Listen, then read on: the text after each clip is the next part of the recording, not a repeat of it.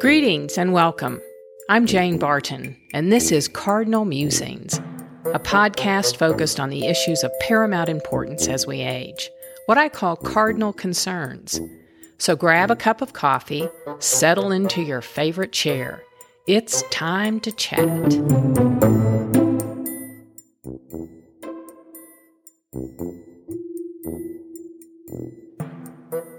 So here we are, 13 months into the COVID dance. And today I'm curious how are you? I don't say this as a mere pleasantry. I truly want to reflect on how you are. So don't give me the casual, flippant response of, oh, I'm fine. I've been there and done that myself. No, I want to take a deep dive and chat about our collective longing to feel normal once again. You do remember normal, right? Normal, our standard, usual, typical, and or expected way of life that far too many of us took for granted before COVID reached our shores last year. Normal, the routine, the mundane, the known, and therefore the somewhat boring rhythm of our days. Normal, a way of being that most of us would give our eye teeth for right now. Oh my gosh, normal never sounded so good. Now, it's not surprising that we're longing for a return to some level of normalcy. Reflecting on our collective experience of the past year, it seems surreal, beyond belief, incomprehensible, and certainly heartbreaking. Life is almost unrecognizable. Plans of all kinds have been derailed. Every facet of life, personally and professionally, has changed in some way. Think about it. We're working from home, learning how to live in the back pocket of those with whom we share a residence, which means we're renegotiating roles and responsibilities, designing new rules of engagement, competing for needed bandwidth to Zoom with colleagues, clients, schools, and friends. We're learning how to conduct business virtually. And then there's the daily challenge of dealing with physical isolation and chronic loneliness. To further compound our stress and anxiety, every day we're attempting to deal with the uncertainty of our current situation. When will this end? How will it end? And where is this distressing journey taking us? Such is the nature of this challenging and frightening life transition. But we need not despair. There is hope. Hope derived by understanding the process of change. Now, you know me, I'm a firm believer that knowledge is power. So let's become more knowledgeable about change and the subsequent time of transition. This is truly a lifelong cardinal concern. If we pull back and consider our current predicament from the 30,000 foot perspective, our reaction to the global pandemic and our ache to return to normal is completely understandable, if not predictable. Granted, that doesn't make it any easier. However, realizing why we feel the way we feel today may inform how or if we choose to move forward. When COVID 19 was declared a global pandemic, we experienced a massive collective change. Change, by definition, means that something ends a way of life, a relationship, a job, a routine, good health, hope, a season. You get the idea. And when something ends, we experience a sense of loss. And the natural reaction to loss is grief. So we're not only dealing with a viral pandemic, we're also confronting a global pandemic of grief. Furthermore, in the aftermath of this seismic change, we're struggling to figure out how to move from what was to what will be. And the space and time between these two endpoints is referred to as a transition by William Bridges, an expert in the field of organizational change. Now, if you're like most people, you dislike change of any sort because change is destabilizing. Change shakes things up. But if you think about it, what we really get twitchy about is the transition after change. This is the time when everything seems uncertain, unfamiliar, and unknown. So we feel like the props have been knocked out from under us, hence the shaky feeling. Destabilized, we struggle to regain our balance and composure, but it's not easy when frightened and grieving. And to make the transitional time even more daunting, this is when the question, now what, slaps us in the face. Dazed and confused, we initially struggle to respond because we have no idea where to go from here. Understanding the relationship between change and transition, let's consider our current situation. Although we've made some progress in our individual and collective transitions over the past year, I catch myself occasionally looking back over my shoulder and wishing for pre COVID times. And I'm far from alone. Many folks are looking back to what was. I hear friends, colleagues, clients, and news anchors saying, I can hardly wait to go back to normal. This is only to be expected. We want to go back to the known, to a time in which we had a bit more control, or at least the illusion of control. We prefer those stretches of the journey when our basic assumptions of life were proven to be valid most days, a time of greater certainty. Basically, we're longing to feel normal once again. But the sad reality is this there is no going back. Such is the nature of change, big and small. Remember, change by definition means something ends. What was is no longer possible. Consequently, our options are somewhat limited in the aftermath of change in how to proceed. So, if we can't go back, now what? Well, the first option is to stand our ground, resist adapting to our changed circumstances. Although being a wee bit self righteous and raging against the fates may feel good initially, this posture doesn't serve us well. Bottom line, change happened. And if we refuse to adapt, life will flow around us and move on without us. The second option, we can become paralyzed by fear in the aftermath of change.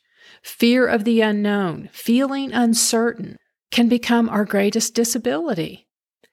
If unable and unwilling to courageously confront our fears, life will leave us in the dust. But do not despair, my friends. There is a third option, which is life giving and life changing. When knee deep in the aftermath of change, we can lift our eyes to the horizon and choose to be fascinated instead of frightened.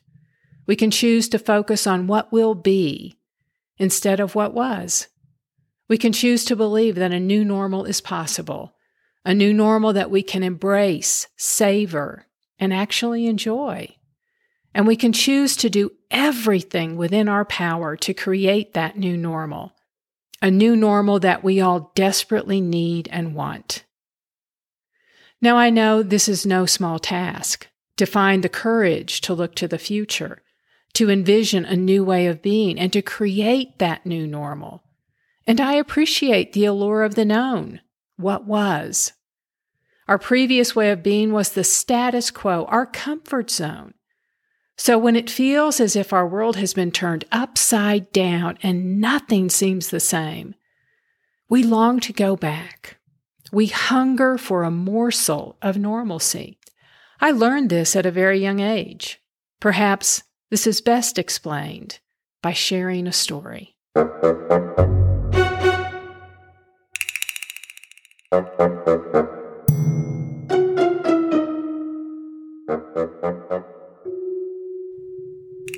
There are moments over the course of a lifetime when the trajectory of our journey is forever changed, for better or for worse. Even decades later, we can recall those moments with uncanny clarity. For me, such a moment occurred on a sunny spring day in West Texas. I was 15 years old. My dad and I were standing in the living room. I remember the sunlight coming through the windows. My cat rubbed up against my legs as if to remind me that I was not alone. Looking at my dad, I was shocked to see how old and tired he appeared When did that happen? And why? He didn't seem sure of himself. He refused to look at me. Instead, his gaze focused on some distant point over my shoulder. I can't remember anything he said in that moment except the word cancer. My mom had breast cancer. Even at that relatively young age, I realized instantly my life had changed forever. Granted, I didn't fully appreciate the implications of cancer for myself or my family. Thank goodness. I doubt I could have handled knowing what the next eight and a half years would entail. But I did recognize in that moment what I had lost. I had lost my childhood. I was launched into adulthood instantaneously, ill prepared to tackle the challenges of a terminal disease. On an unremarkable spring day in West Texas, one word changed my life forever. Normal was a distant memory. In the years that followed, my family pulled together to confront the various trials and tribulations encountered along the way. We also came together to savor the essence of life, celebrating the simple yet sacred moments. When you know that time is limited, every second of every day takes on greater significance. Throughout the highs and lows, the various twists and turns, I learned so much about life, lessons that continue to serve me well. One such lesson occurred four to five years into our journey with cancer. By then, the cancer had metastasized to mom's lungs and liver. She opted for aggressive chemotherapy in the hope that it would buy her a little more time. So every three weeks, mom received an infusion of drugs that made her violently ill for 72 hours. This was our routine for one year, one of the longest years of my life. Keep in mind that this was back in the 1970s. We didn't have infusion centers. The side effects of chemo were not well controlled, and patients and families were not well prepared or well equipped to deal with the consequences of chemo. Looking back, I wonder how in the world we made it through that year. In like fashion, I marvel at the life enhancing, life enriching insights gained despite, or perhaps because of, our difficulties. Those were the moments that served to support and sustain us. In the aftermath of a particularly rough chemo treatment, I experienced such an insight. Mom and I were sitting on the couch in our den. My mom was leaning against me. Over the past 72 hours, we'd been through the wringer. We were both emotionally and physically exhausted. As her caregiver and her daughter, I had been by her side the entire time. We were through the worst of the physical side effects of the treatment, but the emotional pain lingered. Looking out the windows into our backyard, we realized it was a glorious spring day, a day under normal circumstances, when my mom would be outside soaking up the sun, savoring the blue Texas skies, and digging in the dirt. Mom loved her flowers. She loved working in the yard. Sitting together, I could sense Mom's overwhelming sadness. She rarely complained or whined over the course of eight years of surgeries, chemotherapy, and radiation treatments. But that day, it was her longing for the simplest of things that prompted her to declare, I just want to feel normal again. As tears streamed down her face, I desperately wanted to fix her life. I wanted to give her normal again. So I asked her, what does normal look like, Mom? What would make you feel normal again? As she gently touched my cheek, she said quietly, I just want to dig up some dandelions. I want to pull some weeds, that's all. And with that said, we sat on the couch looking out on her gardens, both crying because we knew that version of normal was no longer possible. My mom was longing to go back to the life she had known and absolutely loved before the diagnosis of cancer changed all of our lives. But as I noted in the introduction of this episode, in the aftermath of change, what was cannot be reclaimed. Such is the nature of change. Fast forward 40 years. I can now focus on the blessings of that day instead of the obvious heartbreak. I learned so much sitting with my mom and seeing life through her eyes. First and foremost, I realized that normal is underrated and underappreciated. My mom was yearning to reclaim the simple yet sacred things in her life, the activities and the day to day routines that gave her a sense of meaning, purpose, fulfillment, and joy. Most people wouldn't think twice about pulling weeds, but in that moment, pulling weeds symbolized all of the normal activities that were no longer possible. So, the second lesson learned is that during the chaotic and frightening transitions of life, it's the simplest of things that provides sustenance, stability, and support. For me, that would include sipping coffee and witnessing the dawn of a new day, listening to my cat purr and my dog snore, feeling the warmth of the sun on my face as I walk through my neighborhood, or watching the butterflies dance from flower to flower in my gardens. These simple, life giving, normal occurrences in my life allow me to navigate the problematic transitions in the aftermath of change. So today, whenever I need a dose of normalcy to calm the rolling seas of transition, the image of my mom digging up dandelions and grinning from ear to ear bubbles up from deep within my soul. Simple yet sacred. Simple yet sustaining, stabilizing, and supportive. No wonder we long for normal. Lesson learned, Mom.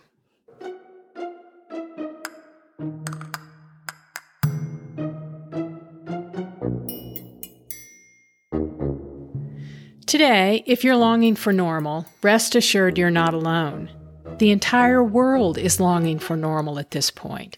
We're over the COVID dance. We're exhausted. We're frustrated. We're impatient. We're grieving. We're done. But moving from anything but normal times to the possibility of a new normal doesn't just happen. We have a responsibility, individually and collectively, to create and craft our new normal. I've been thinking about this for quite some time, since December last year, actually. In anticipation of the new year, I heard and read the pervasive desire to shut the book on 2020 and dive into 2021. Let's just leave 2020 behind us and move on to bigger and better things. That was the chorus being chanted from various corners of the world. Granted, I'm ready to embrace a new way of being as well. But 2020 happened, and we all paid a very high price over the past year, personally and professionally. So let's not ignore the lessons we learned along the way. Let's not miss the opportunity to apply what we learned as we imagine and create our new normal. If we fail to do so, it will just be another loss to add to our already long list of losses. Furthermore, the failure to learn from this historic moment in time eliminates the chance to evolve, to grow, and to be transformed in potentially beneficial and life giving ways. Now is not the time to be oblivious to this opening and invitation. It's not the time to be so wedded to the past, to what was, that we're unable to dream about what might be. Rather, now is the time to lean into life to embrace this transitional time and to imagine a life that we love. Then it's time to get busy bringing that dream to life. If we're honest with ourselves and each other, what was our previous normal was far from perfect. In fact, everything we've endured over the past year served to illuminate many of the persistent failings and foibles of our society the inequities within our healthcare system, our political system, our financial system. As a country, we're struggling with the various isms that serve to separate and to divide. isms that denigrate the other. If we have learned nothing else during this tumultuous time, surely we've come to realize this essential truth. We are all together in this, and we are better together. And the actions of one affect all. As human beings, we're inextricably linked, for better or for worse. Consequently, I bear a responsibility to behave, to act in ways that are mutually beneficial it's not just about me, it's about we. Furthermore, over the past year, we've been reminded that we can't control everything that happens in this life. I know, not welcome news since most of us love to be in control. However, keep this in mind. We retain the freedom to choose a response when life happens. We are in control of our response and our chosen response determines the trajectory of our life from that point forward. So, where do we go from here? What will our new normal look like? Will we seek the path of least resistance and fall back into previous patterns of behavior and thinking, the comfortable known? Or will we seize this opportunity to transform our existence in needed and desired ways? It's been an excruciating year by all standards, but we need not be victims of our circumstances. Individually and collectively, we can work to create a new normal that serves us well. And I am longing for that day. I am longing for a new normal. So I need to get busy and do everything I can in my little corner of the world to make that happen. So, what about you? What does your new normal look like? What does the future hold for you, for your loved ones, for the world? And what part do you choose to play in creating a new normal that serves us well? If you care to share, send me an email or post a comment regarding this podcast. Let's learn from each other. Let's inspire each other. Let's cheer each other on. Let's be motivated by our common longing for normal in order to collaboratively create an extraordinary future for one and all. Let's make that our new normal. May it be so.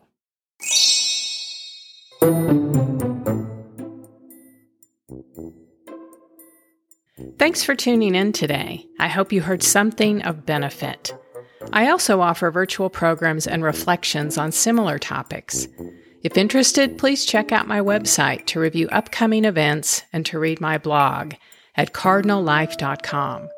Send any questions, comments, or suggestions to my email, cardinallife at msn.com. I look forward to musing with you again in the very near future about other cardinal concerns. Till then, take good care and remember to enjoy the moment. Blessings to you and yours.